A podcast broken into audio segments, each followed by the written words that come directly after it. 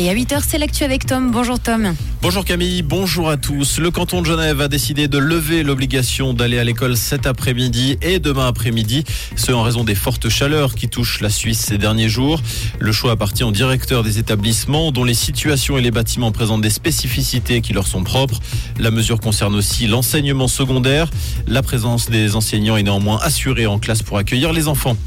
Les fortes chaleurs se ressentent dans les classes, mais également dans les transports publics. Il arrive que les températures ne varient que très peu, qui plus est lorsque les rames sont pleines de passagers. Interrogé sur le sujet, les CFF précisent que les espaces passagers sont refroidis entre 3 et 7 degrés suivant la chaleur extérieure. En plus des économies d'énergie réalisées, les CFF renoncent par ailleurs volontairement à un refroidissement plus important et notamment afin d'éviter les passagers de faire des chocs thermiques. Plus on est riche et plus on pollue. C'est en substance les conclusions avancées par le laboratoire sur les inégalités mondiales de l'école d'économie de Paris et de l'université californienne de Berkeley. Les données montrent par exemple qu'un Suisse faisant partie des 1% les plus riches émet chaque année en moyenne 195 tonnes de CO2 dans l'atmosphère. C'est près de 20 fois plus qu'une personne à faible revenu en Suisse qui génère en moyenne 9 tonnes d'émissions de CO2 par an.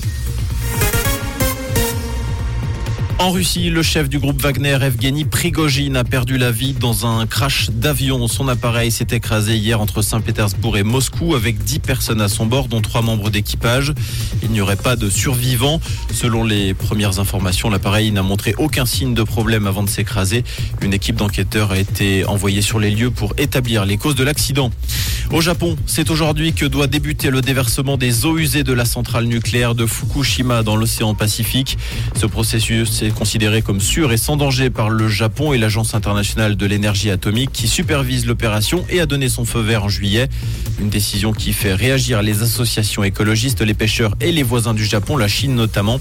En tout, c'est 1,3 million de tonnes d'eau contaminée aux particules radioactives qui vont être progressivement rejetées dans l'océan.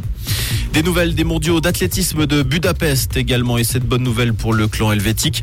Ditaji Kambouji s'est qualifié pour la finale du 100 mètres haies. Une finale dont le départ sera donné ce soir à 21h22 précise. La Bernoise de 21 ans a réalisé hier le sixième chrono des demi-finales. Comprendre ce qui se passe en Suisse romande et dans le monde, c'est aussi sur Rouge. Rouge Côté ciel, du soleil, un petit peu de vent et des températures vraiment dures à supporter. Au mieux, on aura 38 degrés sur la région cet après-midi à Versoix et à Bossy avec peut-être quelques averses isolées en montagne qui pourront déborder en pleine en toute fin de journée. Un très bon jeudi à l'écoute de Rouge.